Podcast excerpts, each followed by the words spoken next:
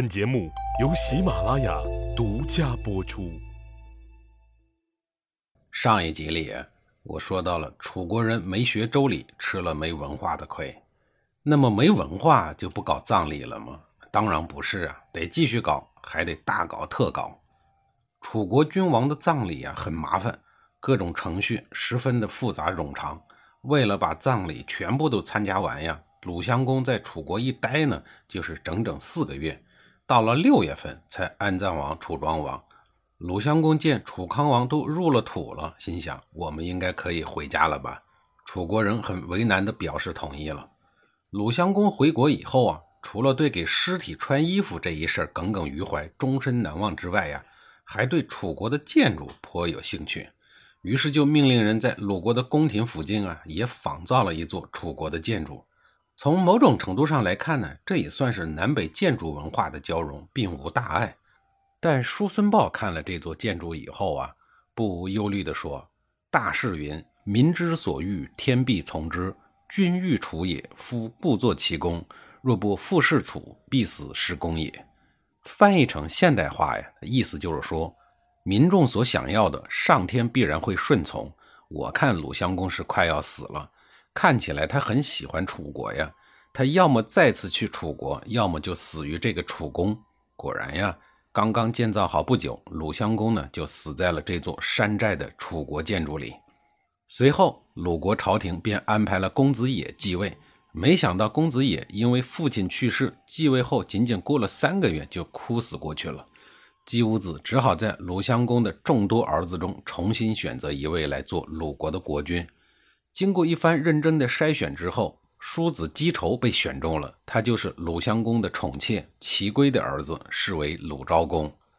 叔孙豹见姬武子让公子仇继位，表示了反对意见，说太子死了，如果有兄弟当立为君，如果没有就立年长者，如果年纪相仿就选德才兼备的，如果都德才兼备的，我们就通过占卜来确定。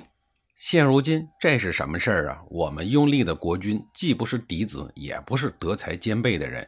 大家看到了没有？此人已经19岁了，还十分的轻佻，在大丧的期间不但没有悲痛之色，反而喜形于色。这么一个人当国君将来有你犯愁的时候。虽然反对的声浪一波高过一波，但是季武子就是王八吃秤砣，铁了心，偏偏要让姬仇做国君。估计姬仇傻里傻气的德性正是他理想的傀儡之君，比较容易控制，能够减少不少麻烦。这位鲁昭公确实是一位活宝，他在鲁襄公和先太子丧事的仪式过程当中这个家伙呢就换了3套丧服，调皮程度可想而知啊。鲁昭公在国内得不到足够的尊重，在国际舞台上也常常被羞辱。我这儿可以说几个案例。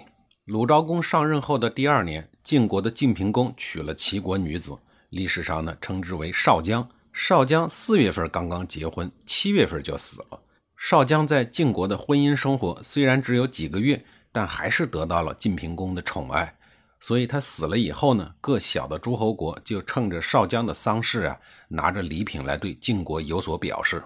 这其中拍马屁拍得最过分的就是鲁昭公。他带领着鲁国外交使团浩浩荡荡地出使晋国，要亲自跑到晋国去吊丧，这一举动显然把晋国给惊着了。于是晋国派大夫士文伯在黄河边上把鲁昭公一行给劝退了，理由是非抗力也，请君侮辱。这话什么意思呢？就是说少姜不是晋平公的正室，依照礼仪即使是国君的正室夫人死亡了，另一国的君主呢也不能亲自去吊丧，何况他只是一个妾呢？于是晋国阻止了鲁昭公。国君访问途中被阻止入境，在任何时代都是一件非常令人感到羞愧的事情。鲁国人对这次被羞辱是痛恨不已，而没心没肺的鲁昭公呢却不以为然，后来又委派姬武子去送葬服，去吊丧。3年以后，鲁昭公再一次的访问晋国，这次他顺利的抵达了。在访问的过程当中，鲁昭公对外交礼仪的所有细节都一丝不苟，认真的执行。但这个行为却在晋国的朝堂上下留下了知仪不知礼的差评。晋平公对大夫女舒淇说：“鲁昭公不是很善于礼仪吗？”女舒淇回答说：“鲁昭公哪儿懂得礼仪呢？晋平公就很不解地问道，他从郊外慰劳一直到赠送礼物，礼仪都是没有违背的，你为什么老说他不懂礼呢？女叔齐回答说呀，那个呀，不过都是一些仪式化的东西，与礼无关。礼是社会行为的总规范，礼是维护国家、推行政令、保护民众的。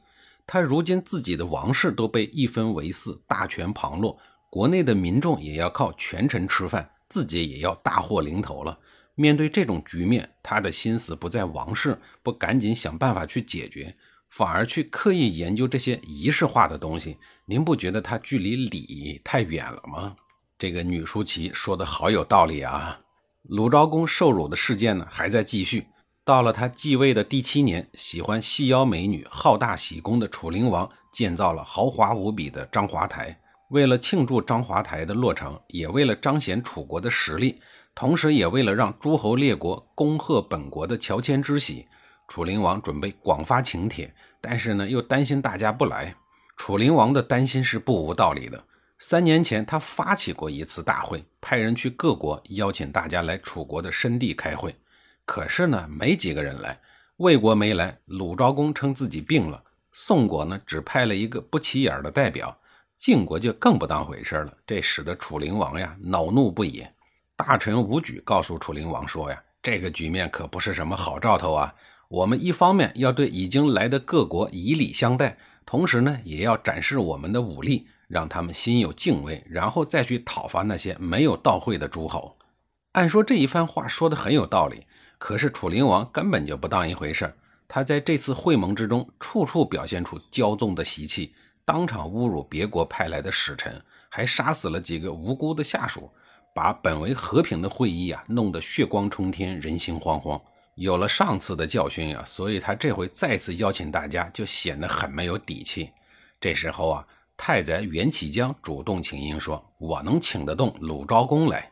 因为他知道呀，鲁昭公上一次假装有病没来参加那个不愉快的会议，估计呢这回能够请得动。